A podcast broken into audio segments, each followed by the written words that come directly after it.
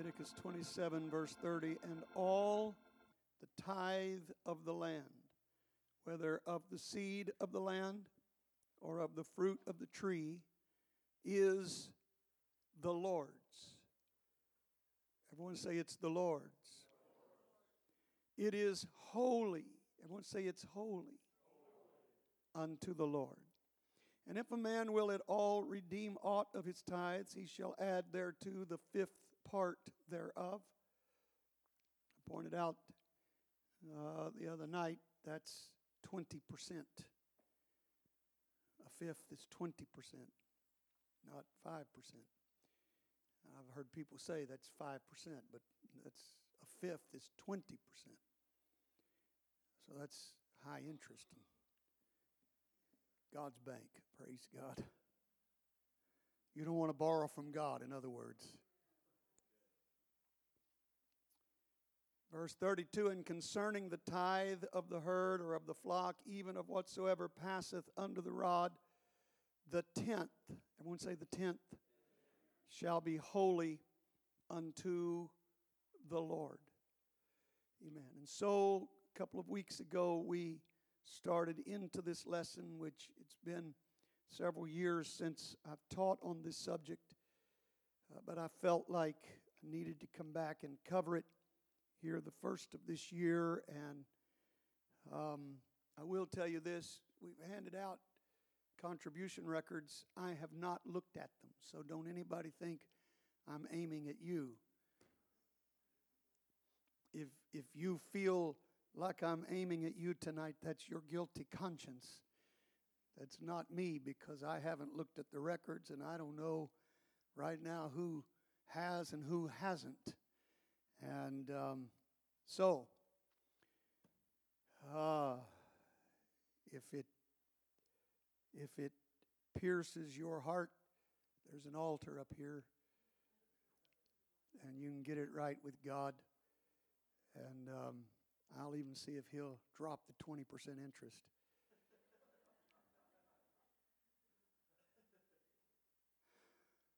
I'll try to do my part if you'll do yours. How's that?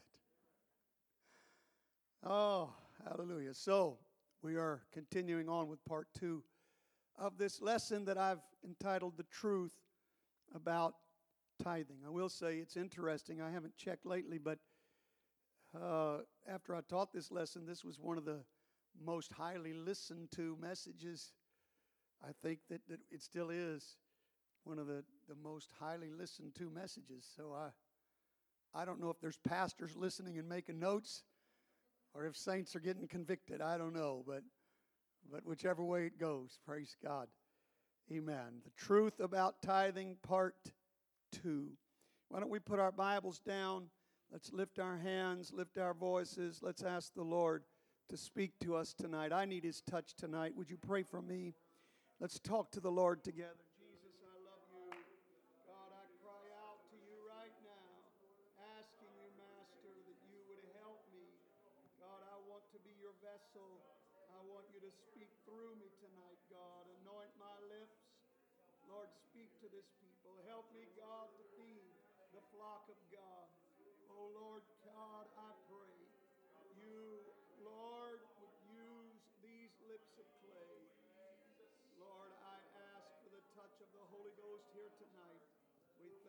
Now in Jesus' name. Let's everyone just praise the Lord again together before we're seated.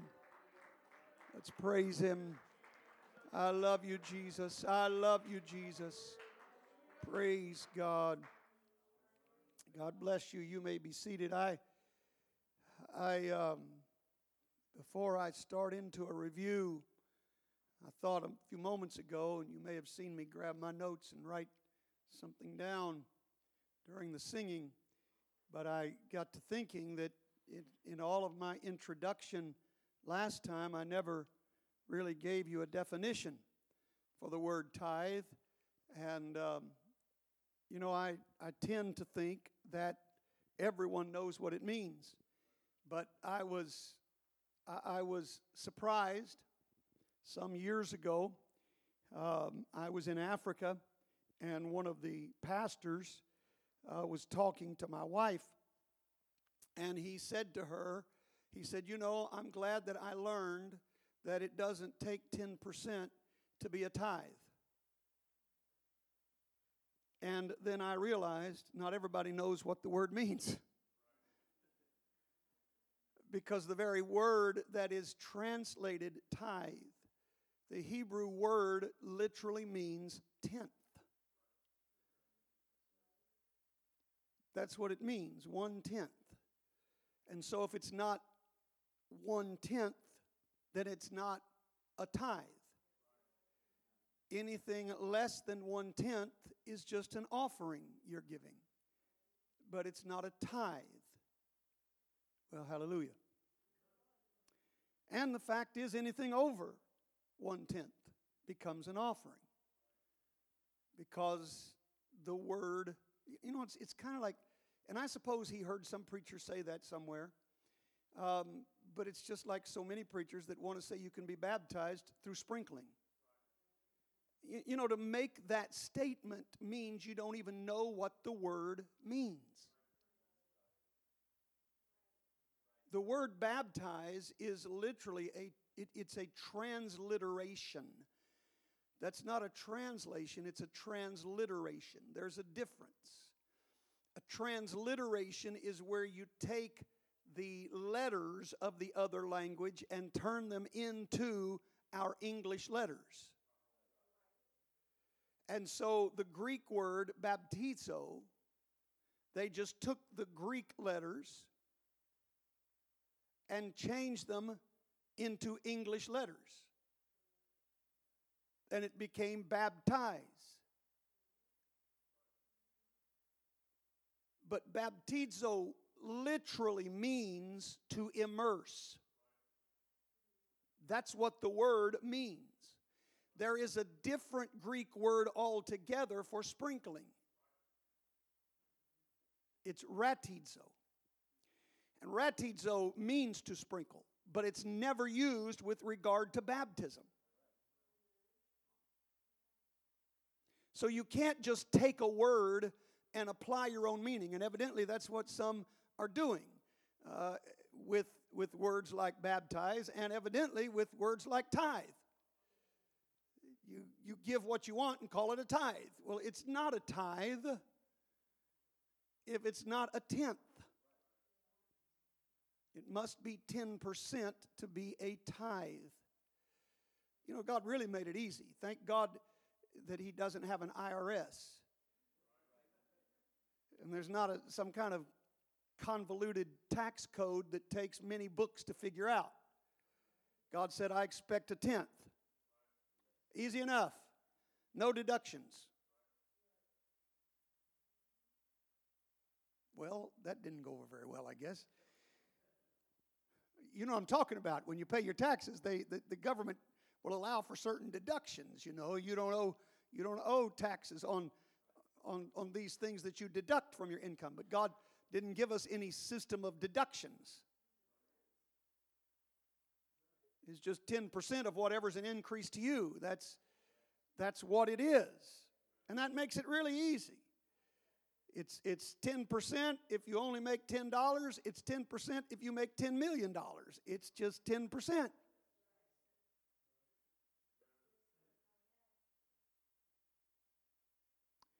And, um, you know, I, I will say this, I'm going to throw this in too, but I have honestly seen where for some people, when they had nothing, it was easier for them to tithe than when they suddenly had an abundance.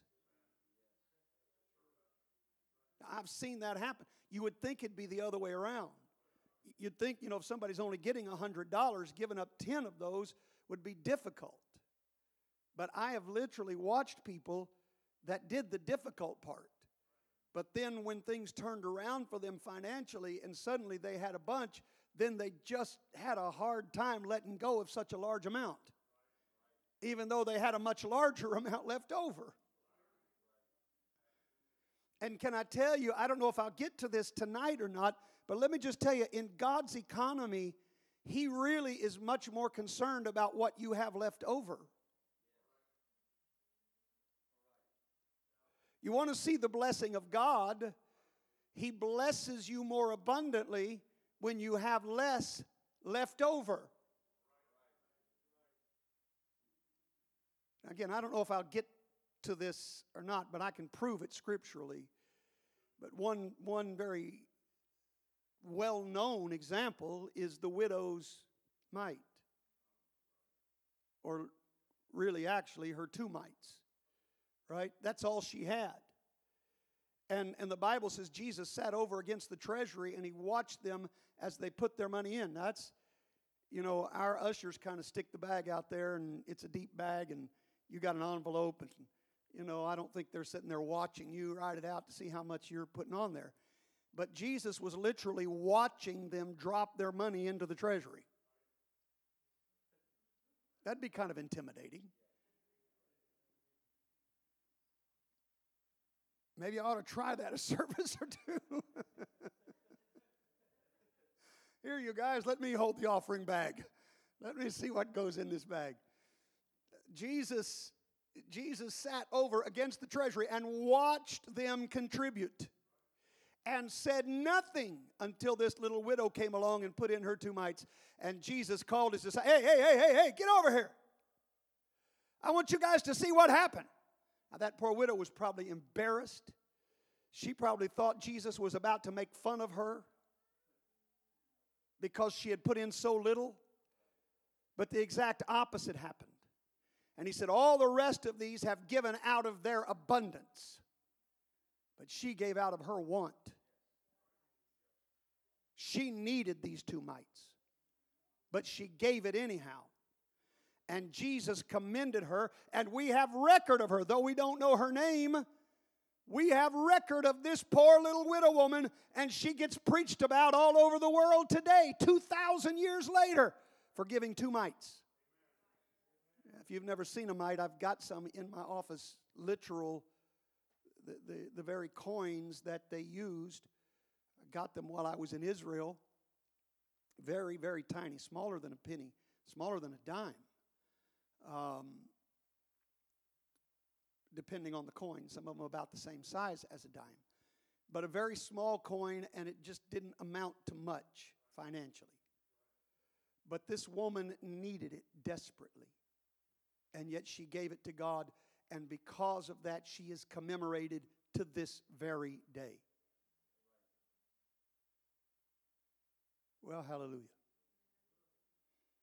And so the Lord was really much more concerned about what she had left.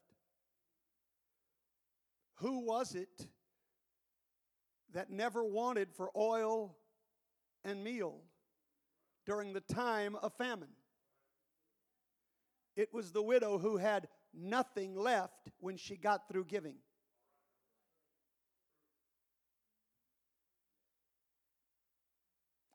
And so, so listen, this, this thing about I can't afford to tithe, it should be obvious that God doesn't accept that.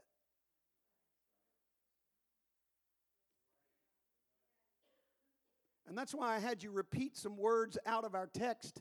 First of all, he said, All the tithe is the Lord's. And then he said, All the tithe is holy unto the Lord. And just in case you didn't understand, he comes back and says again, the tenth shall be holy unto the Lord. Now, that is important for where we're going here in just a couple of minutes as I do get into the review and go beyond. But I do want to stress to you that God obviously expects that 10%, and He doesn't make an exception that if you can't afford it, I'll let you get by.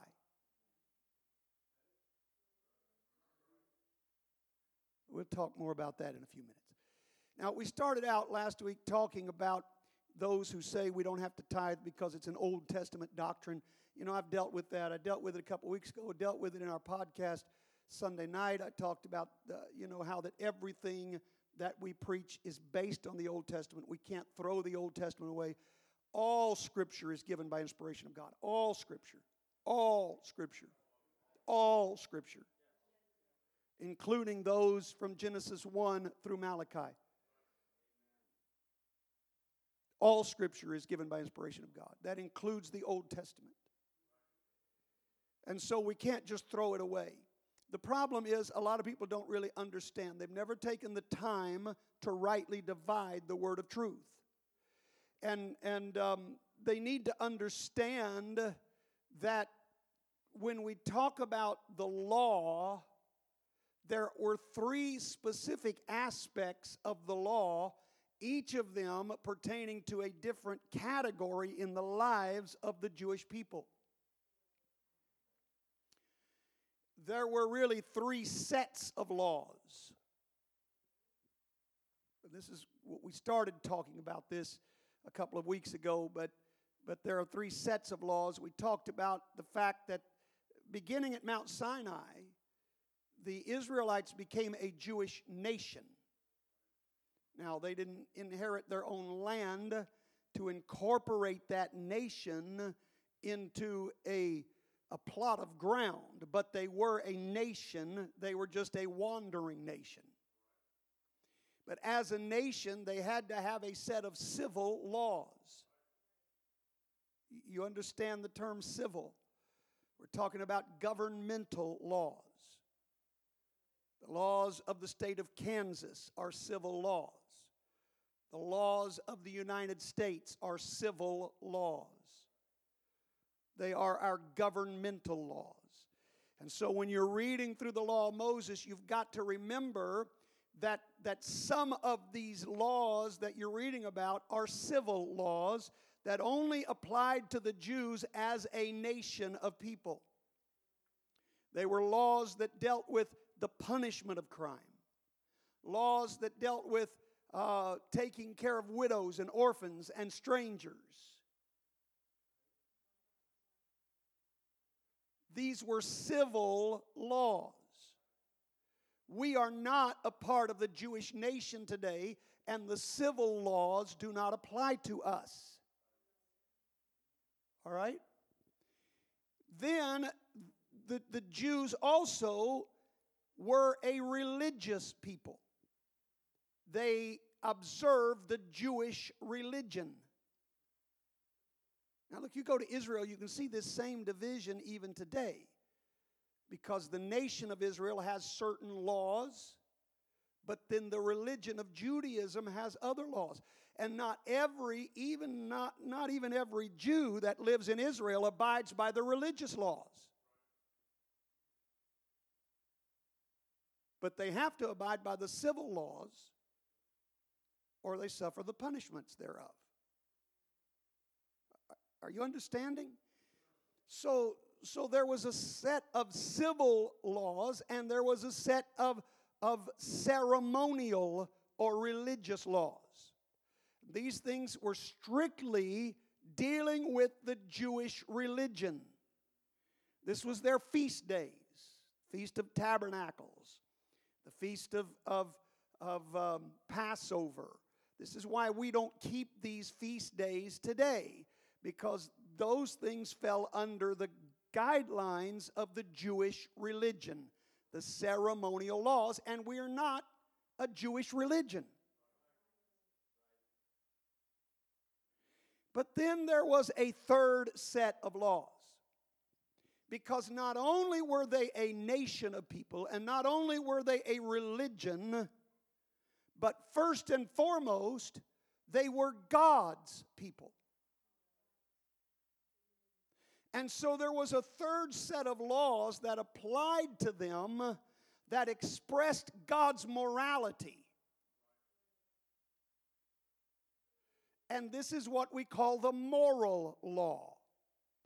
The moral law were things like the Ten Commandments. So when the Bible says, the Ten Commandments, thou shalt not steal, does that still apply to us today? Of course it does.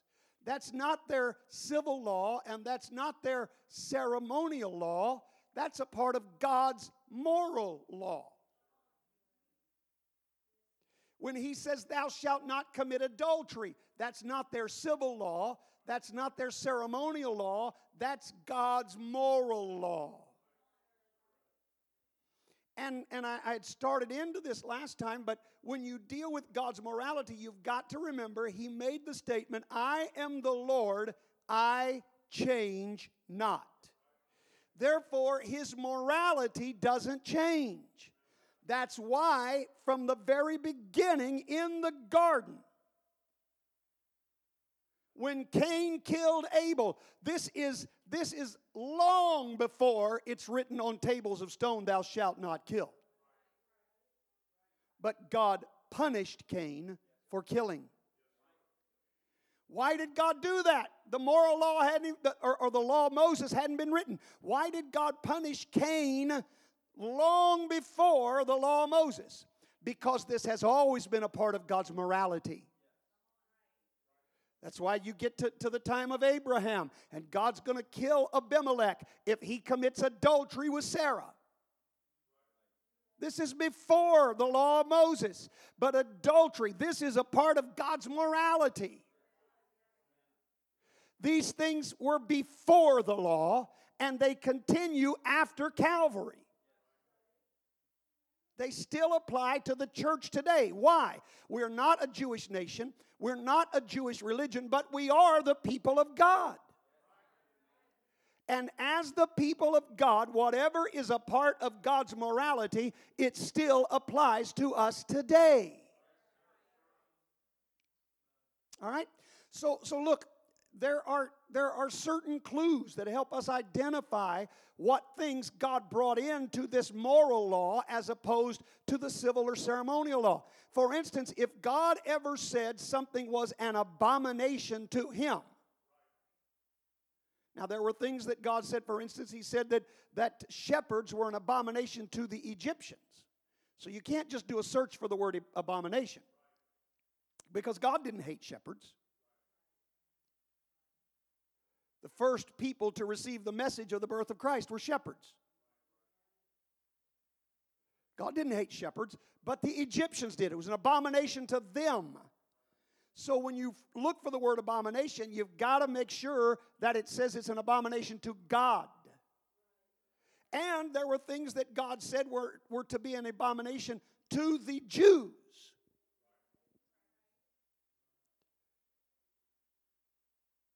Certain dietary restrictions that God said that if you eat these, it's, it's to be an abomination to you.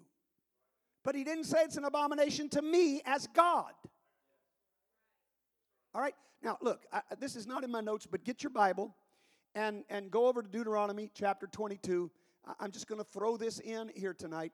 Um, this, this is not, obviously, is not a part of my notes, or he would have it written out for him. But, but I just want to show you this is one of the things that uh, people often say when we quote Deuteronomy 22 as one of the reasons why our ladies dress the way they do.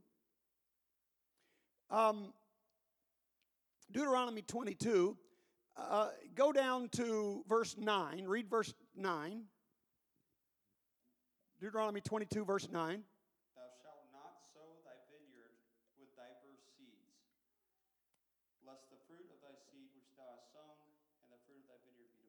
Okay, and then and then the next verse, verse 10. Thou shalt not plow with an ox and an ass together. All right, verse 11. Thou shalt not wear a garment of diverse sorts as of woolen and linen to, and linen together. All right, so you get the idea. There's all kinds of things God says don't do, don't do, don't do, don't do. But look at verse 5 and see if you see a difference in verse 5. Read verse 5.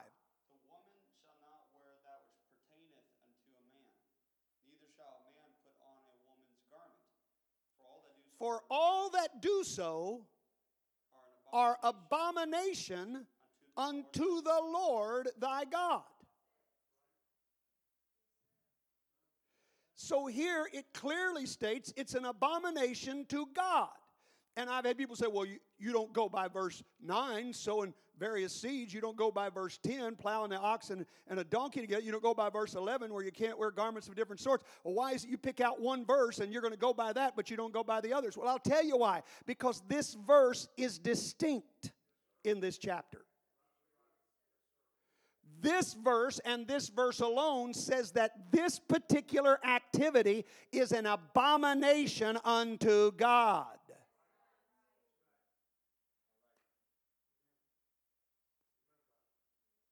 Now, let, let me just, because I'm not dealing with holiness yet.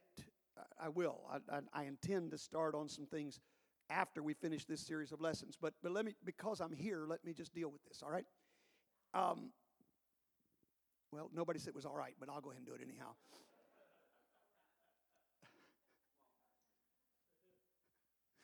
Praise God. This is what happens when you get old. You get cantankerous, so. I've waited 63 years to be a grouchy old man, so stay out of my way. It's my turn. Um, so, look, let me just tell you the word abomination really means to utterly detest. It means to hate something so severely it makes you sick. That's what it means. And not every sin is called an abomination. Now, God doesn't like any sin, but not every sin makes God sick. Some do. Homosexuality is listed as an abomination to God, makes God sick. Bestiality is listed as an abomination to God, it makes God sick. Witchcraft is listed as an abomination unto God. It makes God sick. Now, look, I want to tell you if, if God hates something so severely that if he were human, he would be sick at his stomach, then I don't want to get anywhere close to any of that. That's why I don't bring Harry Potter books into my house. I, I don't read the horoscopes because witchcraft makes God sick. He hates it with a putrefying hatred. So, with that in mind, in that same category, witchcraft, homosexuality, bestiality, in that same category of things that make God sick, he hates them so much. He said, if a man puts on a woman's garment, and isn't it interesting how this is worded? Because he doesn't say the same thing about women that he says about men. For a man, he's specific. Don't put on a woman's garment. But he doesn't say that a woman shall not put on a man's garment. He says a woman should not put on something that even pertains to a man. Isn't that interesting? Because I've, I've, had, I've had ladies say, well, these are women's pants. You know, God's pretty smart, isn't he? He, he, he's, he's pretty smart. He, he figured things out long before some human mind thought they could uh, use their logic to get around God's laws. The fact of the matter is, and I've traveled, I've traveled to many, many, many countries. Now it's changing. I won't always be able to use this example because it is changing.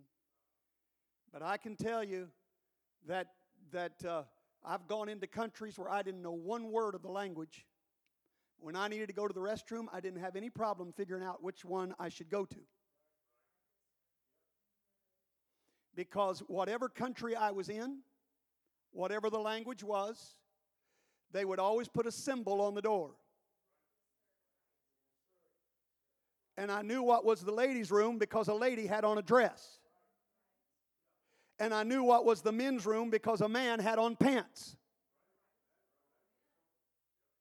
Worldwide, they recognized that pants pertain to men.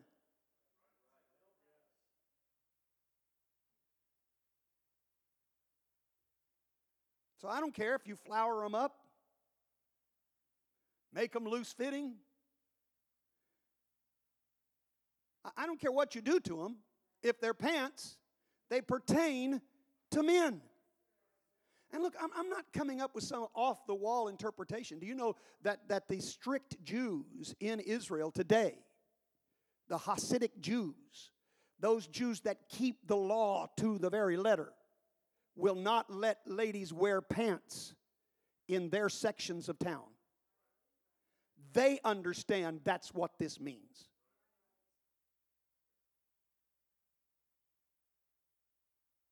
So, so this is why I've, I've said, look, if God hates something this bad, I don't want to even get close to it. Right? I wouldn't want to get close to it. And, and i am way off the subject of tithing tonight, but maybe some of these people that are listening to this series might learn a few things on this too.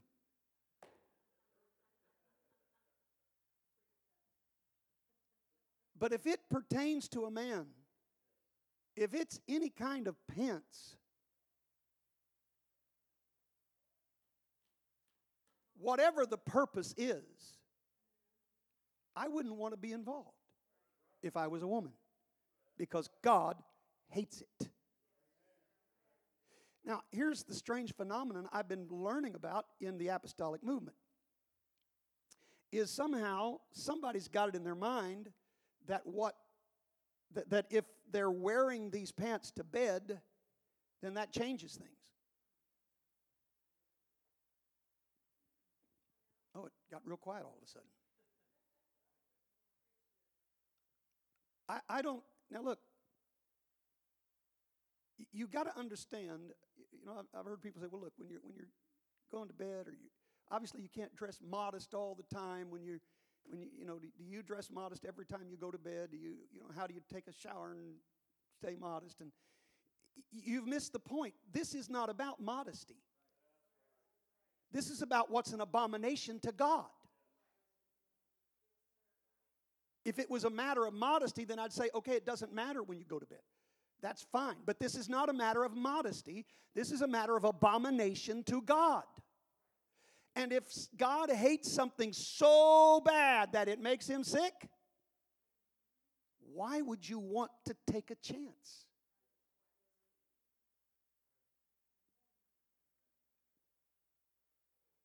Okay, I got to get back on tithing. Just that's free of charge. That that that didn't cost you anything. Um, that wasn't even a part of your ten percent. Praise God. That's, I just donated that one to you. Praise God. So, so I was saying there are some things that give us clues as to what's a part of God's morality. And one of those is if God calls something an abomination to Him, that's a part of His morality, and that never changes. Another thing is if God says something is holy unto Him.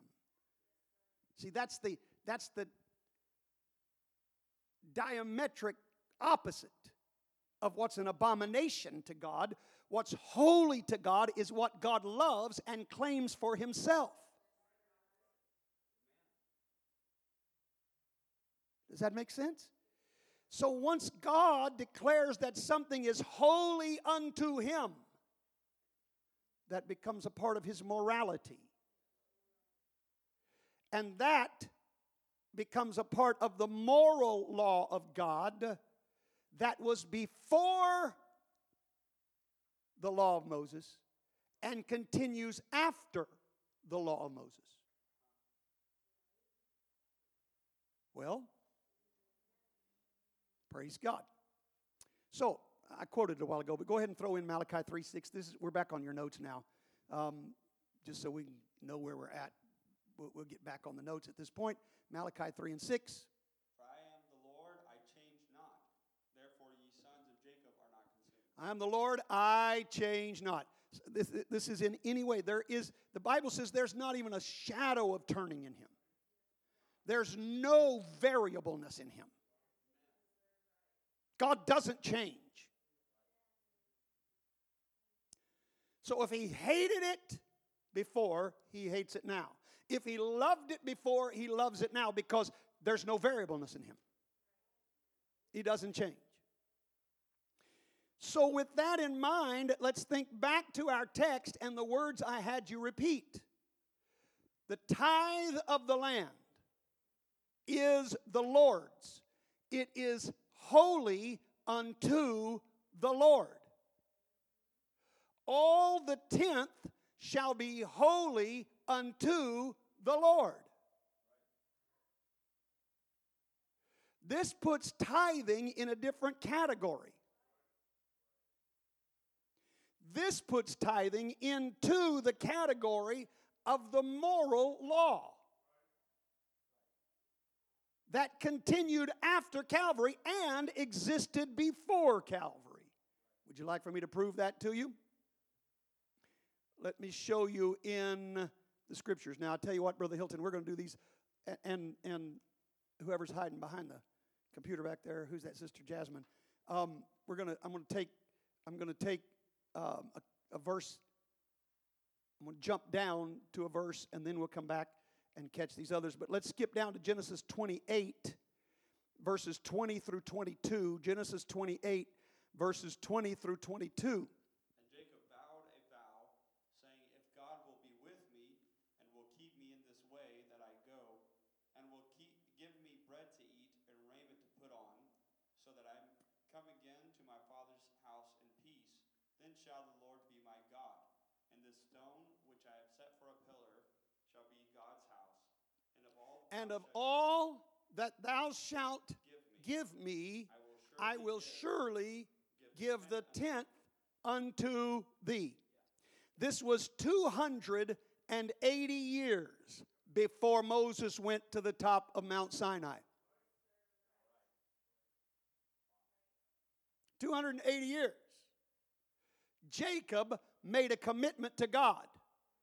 If you'll just give me bread, if you'll provide for me, I'm going to give you a tenth of everything that you give me. 280 years before the law of Moses.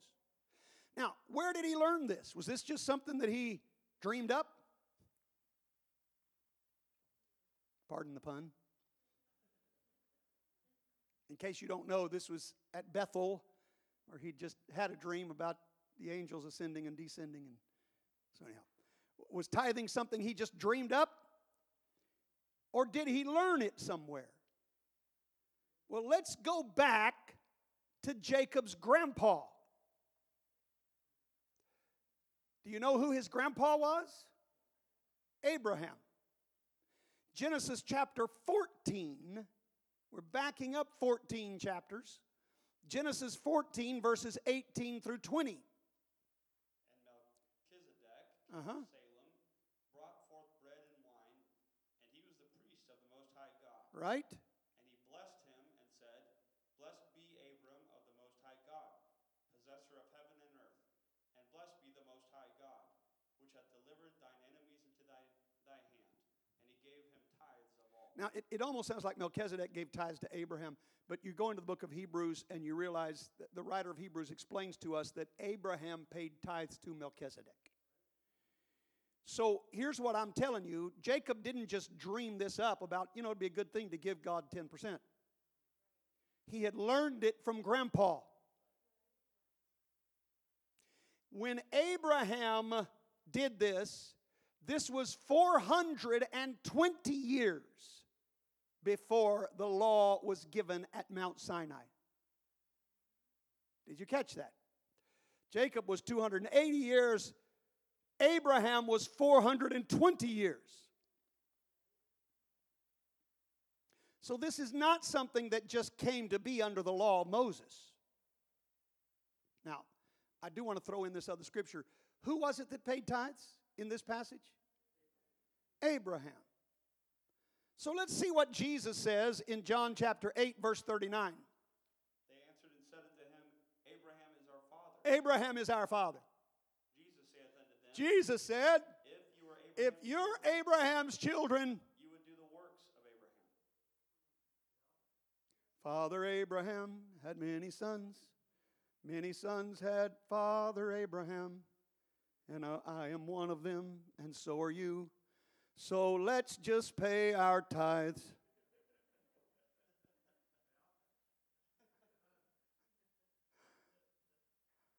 Well, if you're a child of Abraham, you should do what Abraham did.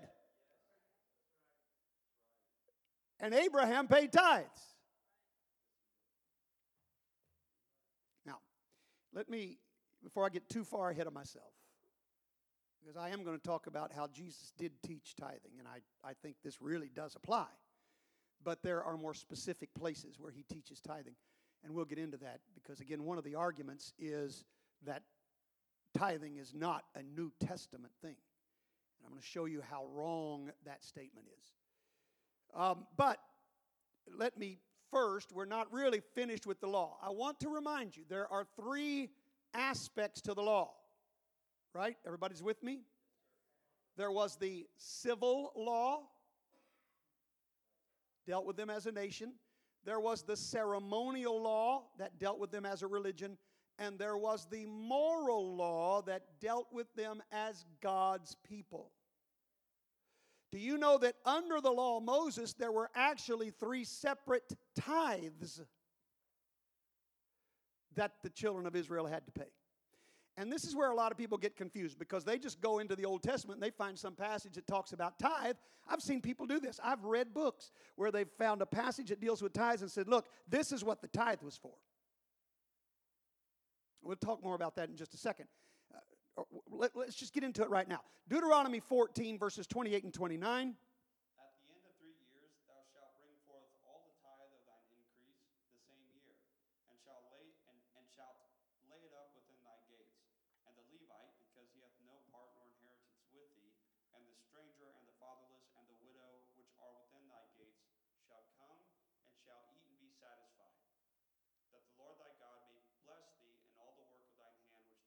So, so here is a tithe.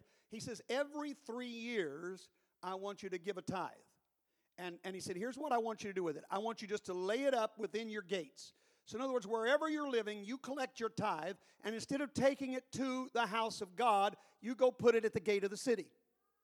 And any widows and any orphans or any strangers that are there, they can go and eat of the tithe. Remember, their tithe was not at faithlife.com. They, they didn't use a credit card to pay their tithe. They, they didn't pay their tithe in bills. At this time, these are nomads. These are people wandering the wilderness.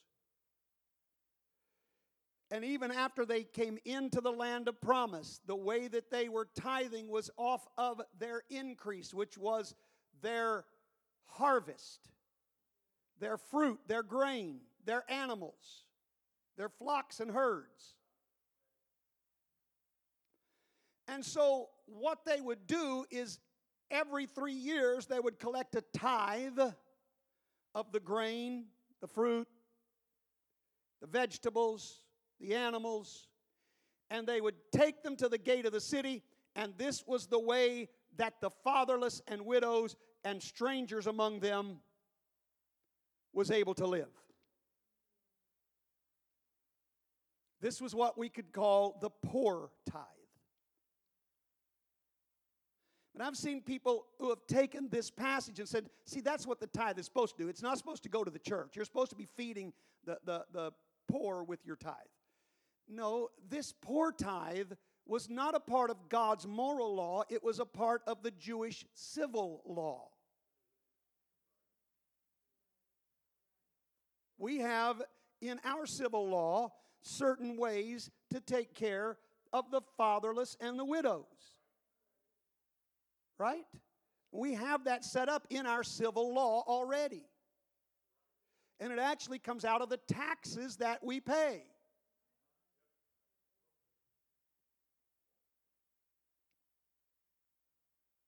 You didn't know that system was actually created in the Bible, did you? That, that's I mean, seriously, that's, that's where it came from. You'd be surprised to know how many of our laws are based on biblical laws. Most of the secular world doesn't want you to know that. The fact of the matter is, if you go to the Supreme Court, unless they've taken it down, you go to the Supreme Court of the United States in Washington, D.C., they actually have Moses and the Ten Commandments on the court building.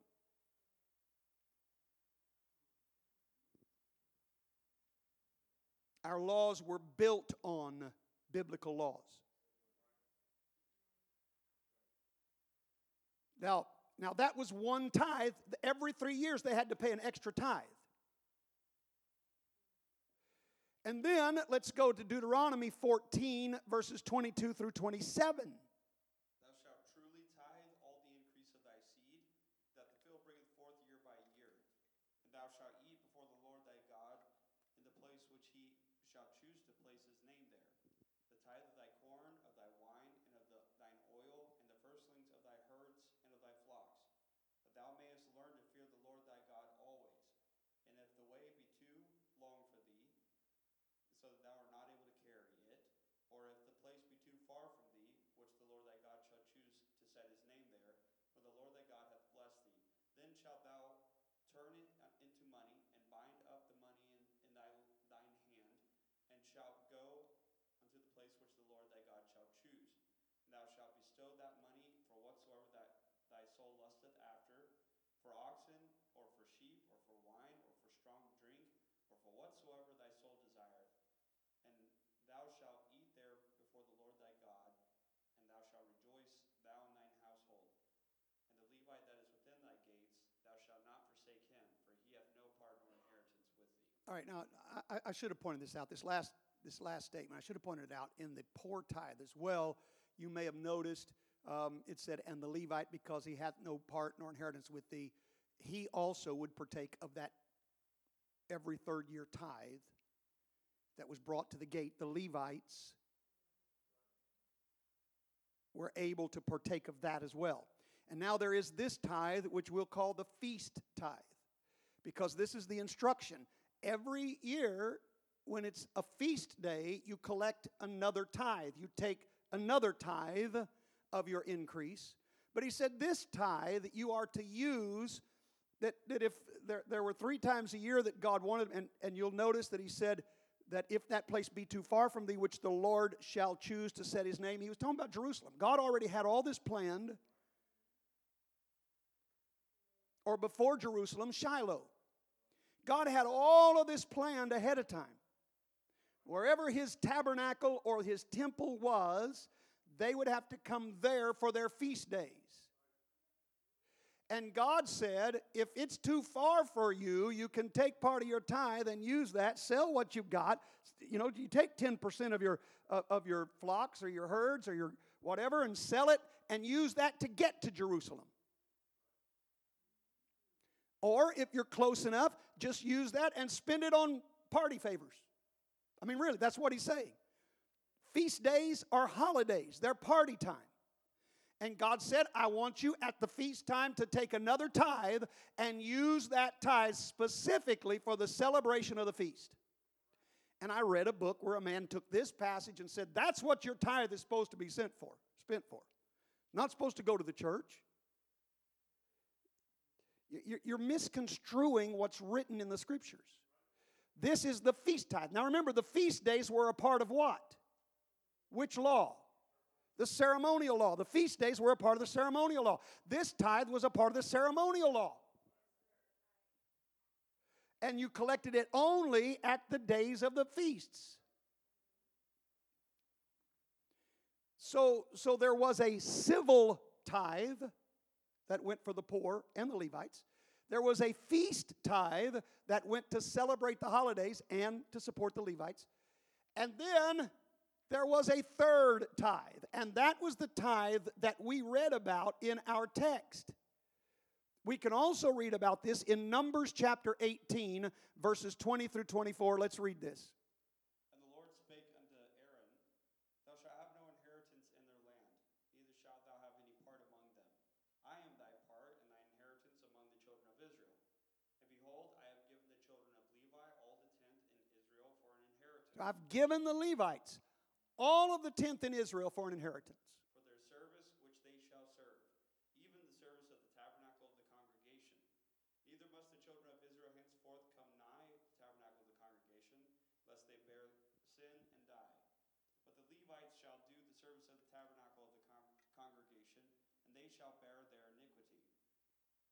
It shall be a statute forever throughout your generations, that among the children of Israel they have no inheritance. But tithes of the the tithes Israel, of the children of Israel, which they offer as an heave offering unto the Lord, I have given to the Levites. I've to given it to the Levites to inherit. Therefore I have said unto them, among the children of Israel, they have they shall have no inheritance. Now, this Levitical tithe is what we read about in our text. Let me point it out to you again. Leviticus 27:30.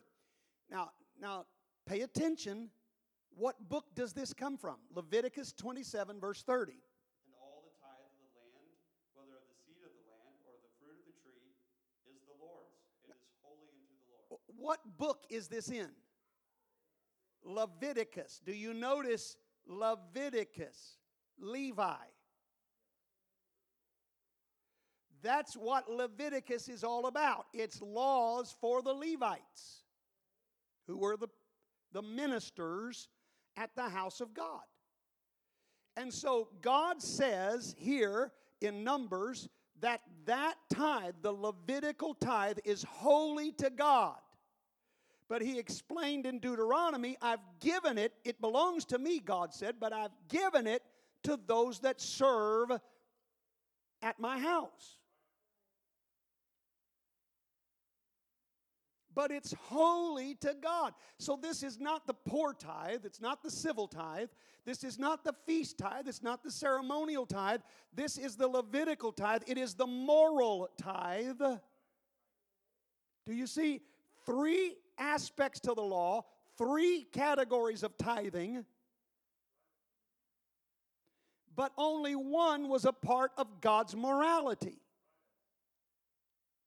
So thank God you don't have to pay three sets of tithes. Well, at least Brother Jared Hilton was honest. Surely the rest of you are thinking that.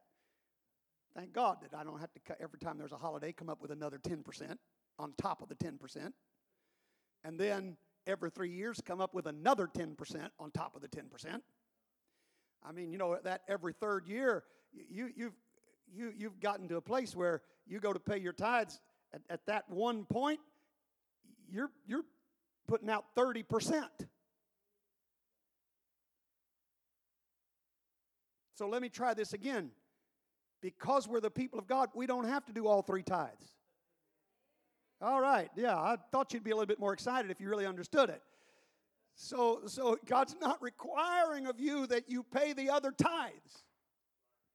But this tithe, the Levitical tithe, was the was the moral law, and it existed, remember, to whom did Abraham pay tithes? Remember the law first mentioned? You, you remember me talking about one of the rules of Bible interpretation first mentioned? The first time we actually read the word tithe is when Abraham paid his tithe to Melchizedek, whom the Bible said was the priest of the Most High God. So, the very first mention of paying tithes, when it's specifically called tithe, I mean, it, you know, I've heard people talk about Cain and Abel and, and, and tying that into a tithe and all that, but it's not specifically called that. And so I'm not going to try to argue or debate that issue. What I will tell you is the first time we read the word tithes, that's the first mention, specifically. And in that case, it is specific that the tithe was paid to the priest.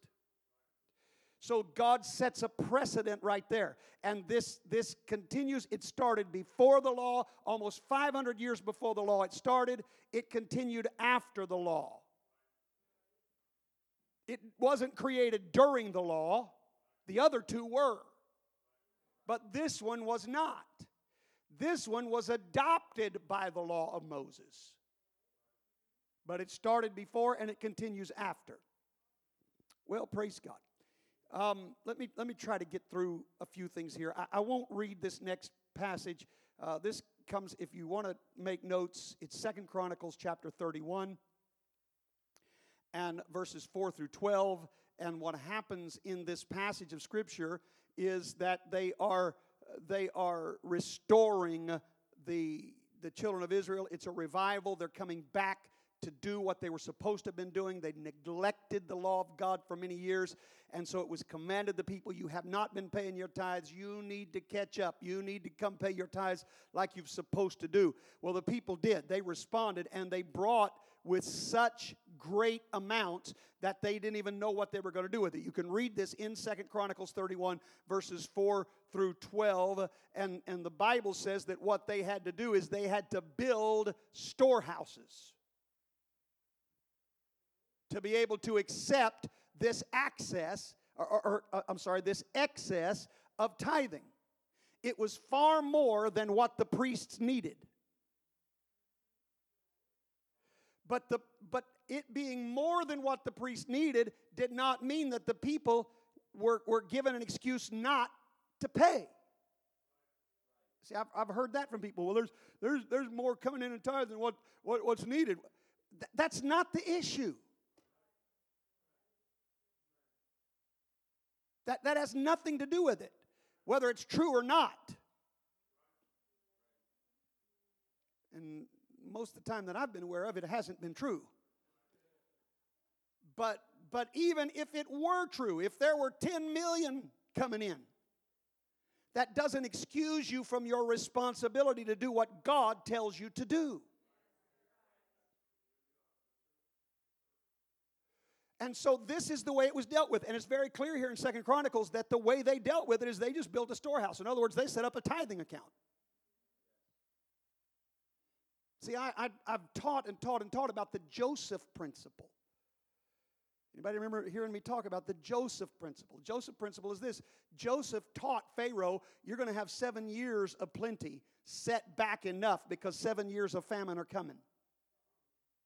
And what I've said to the people of God is many times you get this big blessing all of a sudden. Some of you remember we, we got these COVID checks. What do they call them? What? Stimulus. You got stimulus checks. And I tried to warn people you get this check, don't think that all of a sudden you can go out and just waste it because it's extra money. I said, I promise you, the day's coming, you're going to wish you had it. Set it back.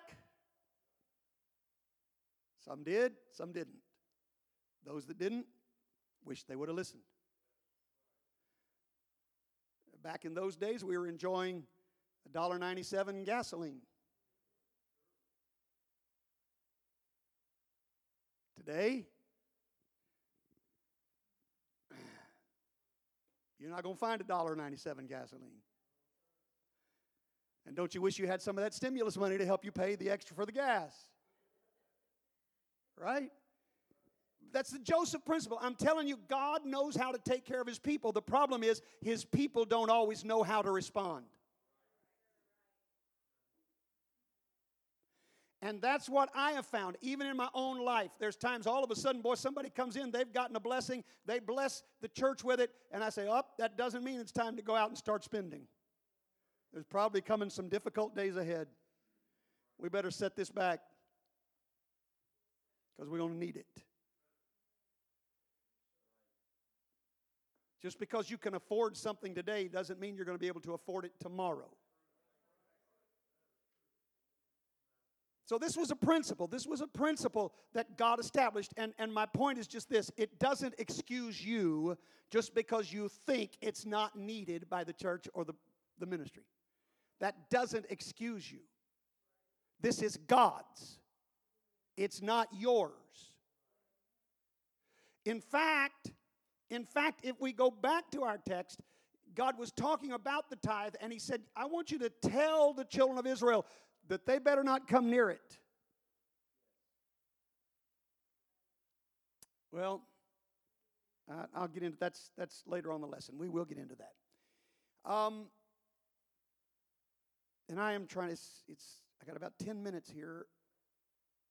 Let, me take the time to deal with this, and then the next installment we'll get into the New Testament, and I'm going to show you how tithing really is taught in the New Testament as well, and I'm going to show you that. So, so let me just take the last, the last few minutes of this service and, and show you something else about the tithing. Let's go to Numbers chapter 18, verses 20 through 24. Numbers chapter 18, verses 20 through 24. And the Lord spake unto shalt thou have any part among them. I am thy part and thine inheritance among the children of Israel. And behold, I have given the children of Levi all the tenth in Israel for an inheritance, for their service which they serve, even the service of the tabernacle of the congregation. Neither must the children of Israel henceforth come nigh the tabernacle of the congregation. there- There's the verse I was talking about. So he's talking about tithing, and he says, Neither must the children of Israel henceforth come nigh. Now, he's talking about when, when you bring your tithe in, you drop it off and leave it alone. You don't come back and want it back. And, and you don't walk up and say, Look, I'm giving this to you with these stipulations. You give it to God and then don't come close to it again. You, you, you leave it with God and let God deal with it from there. Lest they bear sin and die. Read. But the Levites shall do the service of the tabernacle of the congregation, Yes. and they shall bear their iniquity. Mm-hmm. It shall be a statute forever throughout Forever. Throughout your generations. that among the children of Israel they have no inheritance. But the tithe of the but the tithes of the children of Israel, which they offer as an heave offering to the Lord, I have given to the Levites to inherit. I have given it to the Levites to inherit it. Now, again, who are the Levites? They're those that minister at the house of God. That's who the Levites are. All right? Did we finish that?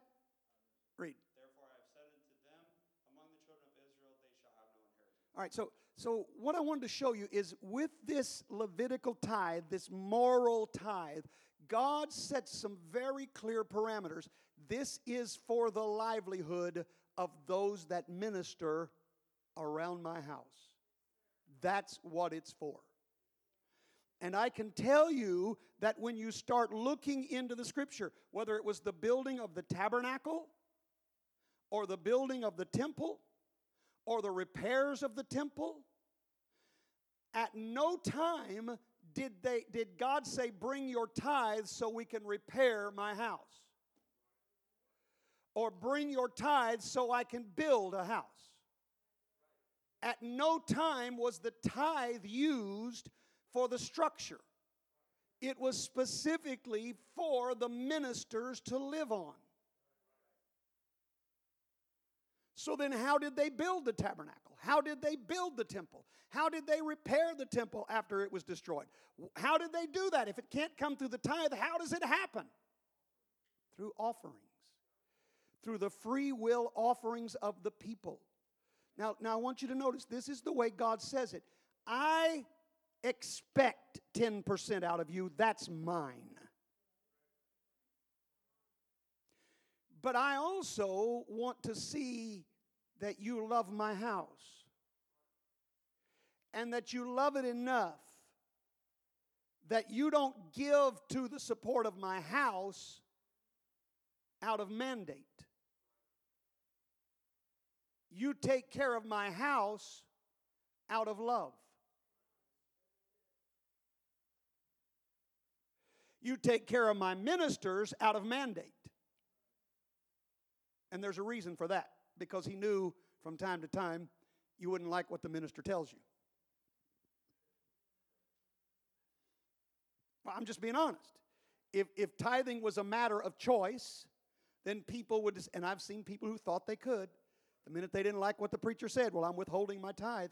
Well, you got to understand you're not withholding it from the minister, you're withholding it from God. It belongs to God. God gives it to the minister, but you're withholding it from God, and He's the one that's going to deal with it. So, this is a matter of mandate when it comes to ministry. That's mandate. God doesn't give you a choice because He knew if He gave you a choice, when you didn't like what was being said, you wouldn't pay your tithe. So He doesn't give you a choice with the ministry.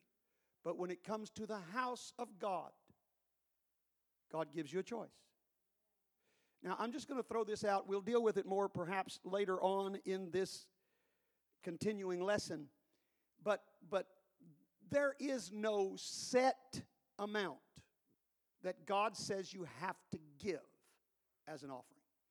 I've heard people teach this, this principle of a half shekel. and, and I, I don't I don't even want to get into it because I don't want to confuse anybody.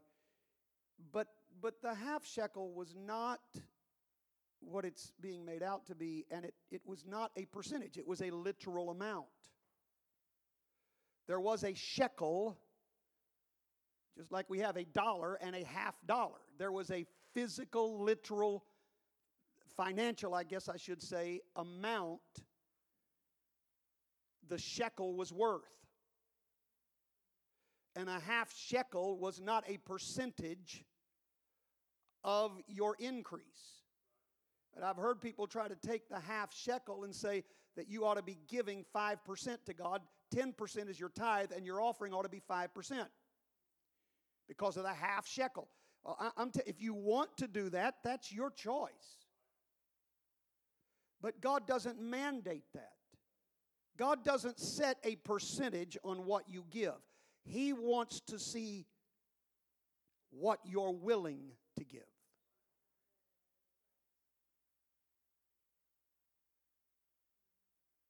Now, until it exceeds 10%, it's not a gift.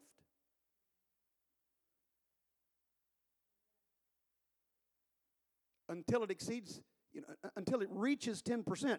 10% is what God demands, it's what God requires. And so, not until you give over 10% have you really given. It, it, it's, it's, I got, I got just a few minutes musicians can come and try to get ready. Give, give me keys to that beautiful truck you got out there. Oh. So I can't even start the thing with this.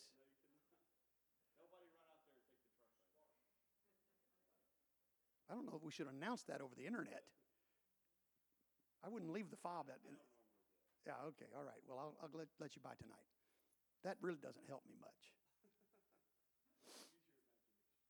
Yeah, I have to use the imagination because he left his, anyhow, whatever. But it really is a beautiful truck if you hadn't seen it. Uh, 2022 Toyota, what is it? Tundra. I knew it wasn't Tacoma. Toyota Tundra 1794 edition. Beautiful, what do you call that color? Mocha? Saddle Brown. Well, it's a nice truck. I've ridden in it. It's a nice truck. Now, you know, Brother Hilton helps out a lot around here. And uh, I honestly, there's so many things that I just wouldn't get done if it wasn't for him. And so, what I want to do is show my appreciation to him. So, here is what I'm going to do to show my appreciation to him is I'm giving him the keys to a 2022 Toyota. What is it again? Tundra. Until I'm impressed by Toyota. Brother Westberg, Brother Westberg used to say if you if you own a Japanese car when you die, you go to Tokyo. Um,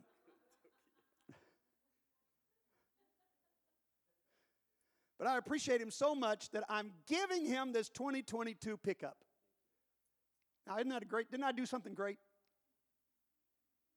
I mean, wasn't that phenomenal? To, I mean, really, how many times you ever see see somebody be given a truck in the middle of a church service?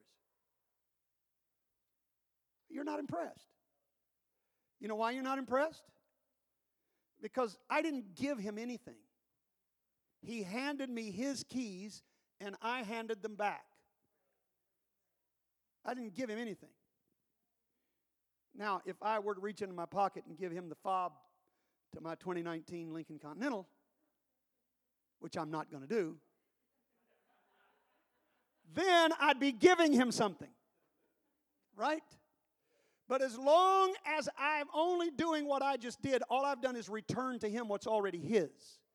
And when you give 10% to God, you really haven't given God anything.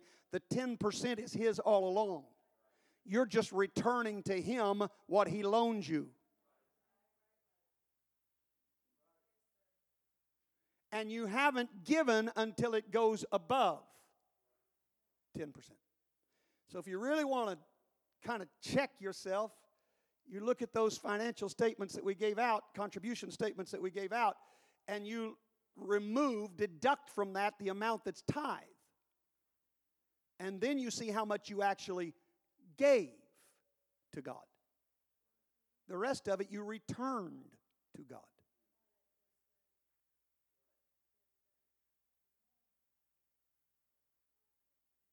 It's quite a difference there.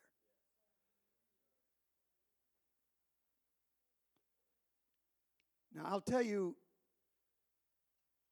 that the more you give, now God blesses tithing. I'm, I'll, I'll come back and talk about, again, the New Testament. I'll get into some of these things. God blesses tithing. I've seen God bless sinners, rank sinners who tithe. I've seen God do it because it's a principle and God honors it.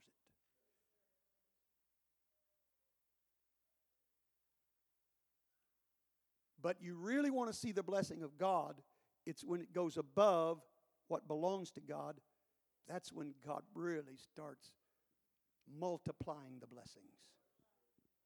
And I learned that many years ago.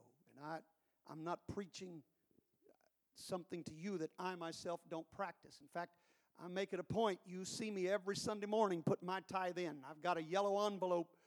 I put my tithe in every Sunday morning. Now, I do that because I want you to know that your pastor pays his tithes. But my tithes actually go to my pastor. We don't keep my tithes here. I send my tithe to my pastor because I believe that's the biblical way things are done. And so 10% of what I get in goes to my pastor. And that's why you see that yellow envelope. And it also helps those that are counting the offering to know we don't count this. It's not going here. It's not staying here. It's getting mailed on to Bishop Howard. So it sets it apart. But I want the church to know that I'm not requiring something of you that I myself don't do.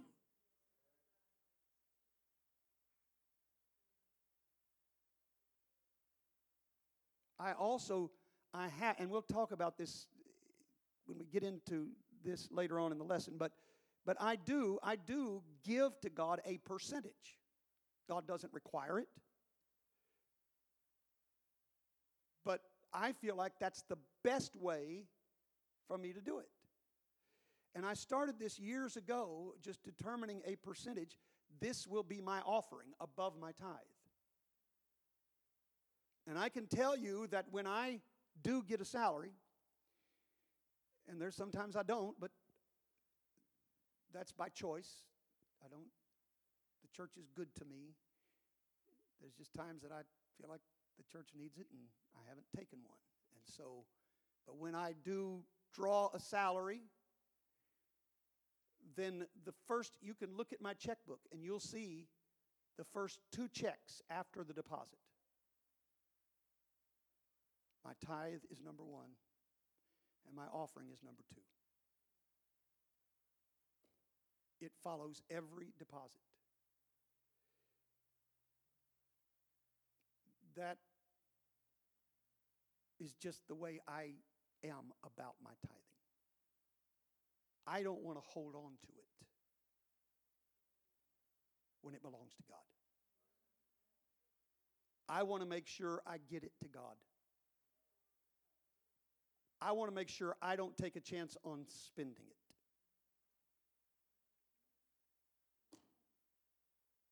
So I make sure the first thing that comes out of my account is my tithe check, and the second thing is my offering check.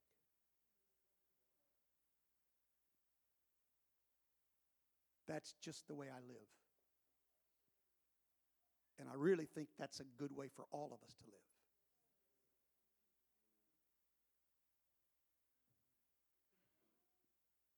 Technically, can you wait a year and pay tithes? Yeah, technically you can, as long as you make sure you pay 10%. But I wouldn't recommend it.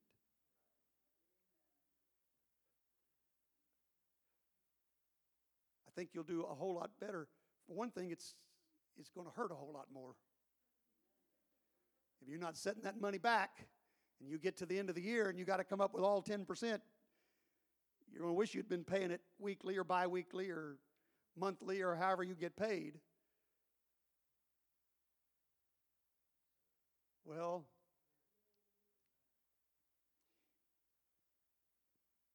and, and, and you guys better start playing because I'm I'll forget and just keep going. But but again, I, I want you to, to know, you know, I started out by saying I haven't looked at your contribution statements. I will because I do feel like it's a it's a it's a way of really checking certain spiritual levels. It's kind of like checking the oil on your car. Somebody struggling to pay their tithes, they're struggling really with their submission to God because that's what tithing is. It's an act of submission. And that's why God designates it to the Levites. It's, it's an act of submission. And so if they're, if they're not paying their tithes, there's, there's, a, there's a problem here spiritually.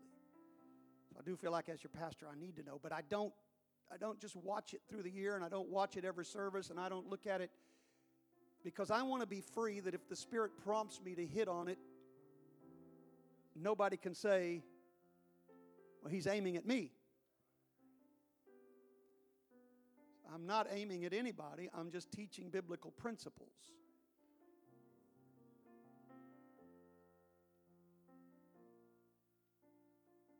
My pastor was a little bit different in the way he did it. I've told this before, but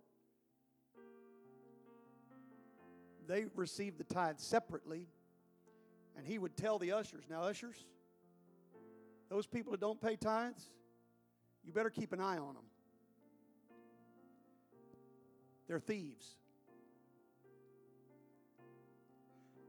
That, that is what the book of Malachi says. We hadn't got to that yet, but that's what the book of Malachi says. Will a man rob God? Yet you've robbed me, he said, through tithes and offerings. My pastor said, They're thieves. So you better watch them close. They're liable to take offerings out of the bag, too. I, I haven't been that way. But I do understand what he was saying. I, I want to make sure that I'm not ever found guilty of robbing God. I am so conscientious about it. I'm telling you, I am so conscientious about tithing. For me, this is me.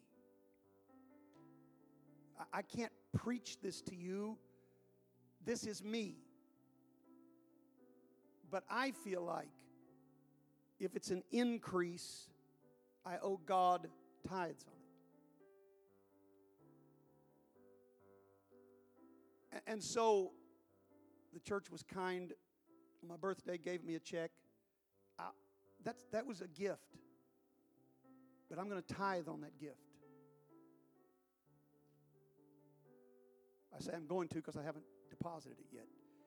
Um, but once it's deposited, there'll be a tithes written off of it. Christmas came around, people gave money, we tithe. And I'll tell you what else we do. This is this is us. Somebody gives us a gift card, I look at that like money. And I won't even spend that gift card until I sit down and figure out, okay, here's how much the gift card was. So I'm going to pay tithes on this amount before I use this gift card. That's me.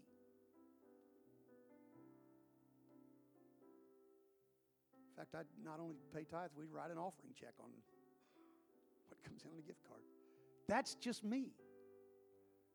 But I'm just telling you, I am so conscientious about this because God said that's mine. And, and you know, really, I've, I've got to close, but really, the sin of Achan was that God said, Jericho is mine. It's the first fruits. And that's what the tithe was. It was the first fruits. You don't just give God any 10%. That's why my first check is my tithe. Because God said it, it's the first fruits. The first 10% belongs to Him. And so I always give him the first fruits of what comes in. Jericho was the first fruits of the conquest of Canaan. And God said, Therefore, you're not to take anything out of Jericho. All of that city, that's mine. You don't take it. Achan took God's portion.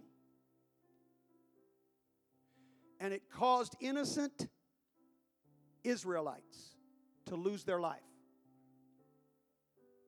And it caused an entire nation, the Israelites, to suffer a humiliating defeat at the hands of a small army. Now, think about it. Word had spread to Jericho about how mighty these Israelites were. You remember Rahab wanting to hide the, the spies because she said, I've heard about what your God's done for you. Word had spread. They, they'd already heard about how mighty these people were. Ai was just a small little town. And they get there and they can't defeat it. You talk about humiliating. But the reason they couldn't defeat it was because Achan took God's portion for himself.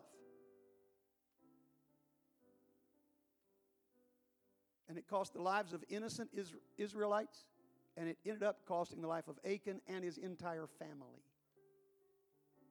because he took God's part. That's why I'm, I'm just super sensitive about that myself. I make sure God's going to get his. And I'm, I'm kind of like, I heard Brother Booker talk about Ananias and Sapphira. You know, their sin was not in not giving God everything, their sin was in lying about the percentage. Nobody required that they give 100%. But they claimed they gave 100% and God smote them dead for saying it was 100% when it wasn't. That kind of puts fear in me about these guys saying it doesn't have to be 10% to be a tithe. Yeah, um, if you say it's a percentage, you better give God what you say you're giving God. Brother Booker said he said he would just imagine after that period, somebody's writing out their check, and and that percentage that they said they were giving came to $95.06, they said, you know what, we're just going to round this up to 100. I, I just want to make sure here. I don't want to end up like Ananias and Sapphira. I'm, I don't want God killing me. I, I'm just going to round this up and be safe. And that's really kind of the way that I do. I, I just round it on up and I make it an even amount. And I just, all right, God, I actually, there was a man I went to church with years ago. This is not a joke my pastor showed me one day. He said, I want to show you something. I sat in his office. I want to show you something. He opened his desk drawer, pulled out a penny that had been cut in half. He said, when the man figured his tithe, it came out to a half a cent. So he cut the penny in half.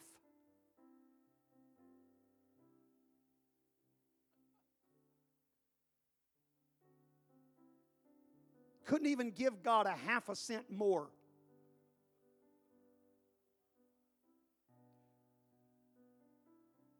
I'll, I'll tell you, I'll tell you the full story behind this little statement, but I'll make the statement now.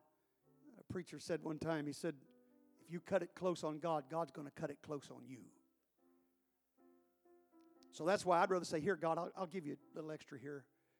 This may not be, but, but just in case, I'm always thinking this, just in case somewhere down the road I forgot about something. I, I just want to make sure I'm covered here. I want to make sure I, I want to make sure when it comes to the end of my life, I've made sure that you've always gotten your 10% plus. I just don't take any chances with God.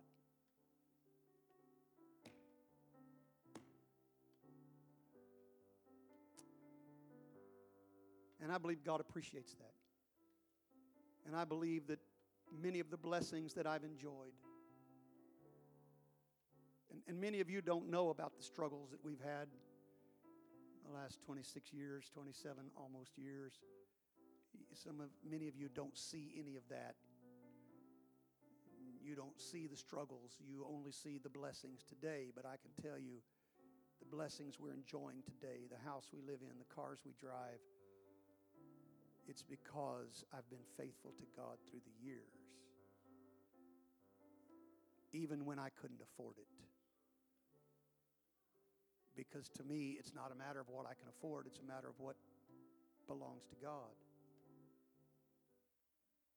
And I've just been faithful in giving to Him. And God's always been faithful in giving back. Let's stand tonight. Let's lift our hands. Let's talk to the Lord together, everybody. Let's just talk to Him right now. Jesus, I love you.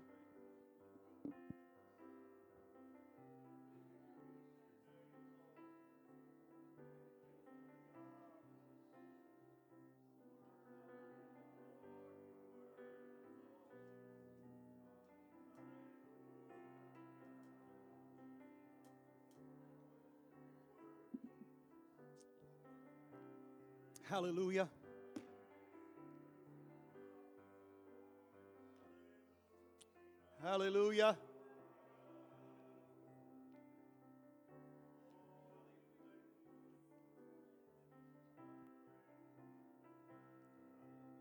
Let me let, let, let me let me let me just give you one more little word of explanation here before I just dismiss you. I said earlier that the tithing is for the livelihood. It was for the livelihood of the Levites. But but I want you to understand something. Not all Levites were priests. Not all Levites were priests.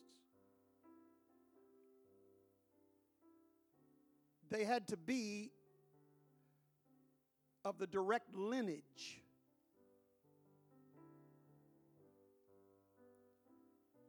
among the sons of Levi. Levi had three sons.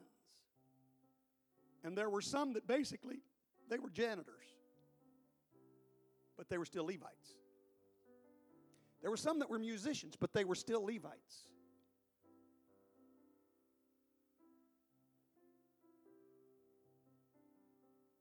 And so, so don't think that it just means the preacher is,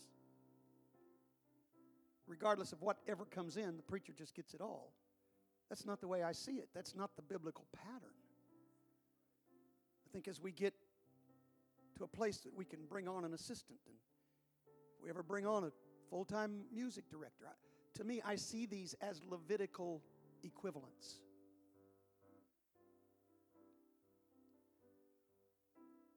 That's the way I feel about it. And I pray that that day comes.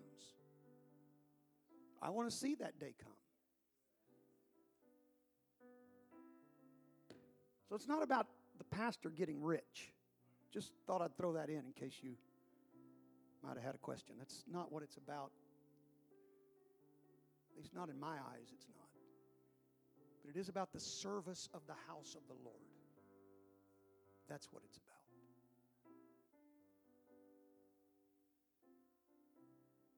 I think that's the way God designed it to be. I can promise you I didn't get in this business to get rich.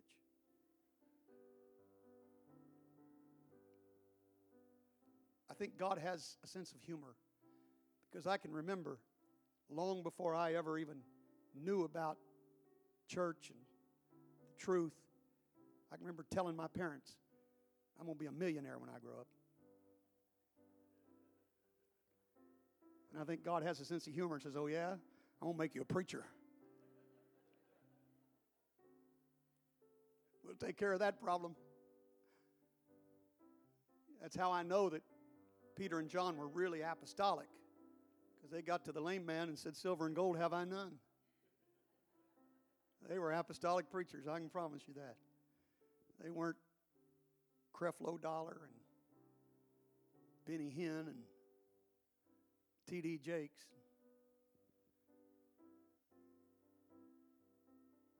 Joel Osteen and how many more names can I call?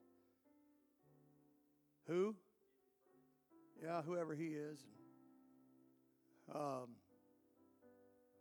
these word of faith preachers. I'm trying to think who's the guy with the evil eyes. Kenneth Copeland and these guys that live in multi-million dollar mansions. That's not. I, I don't see that biblical pattern anywhere. I, I've got a mansion, but it's not down here.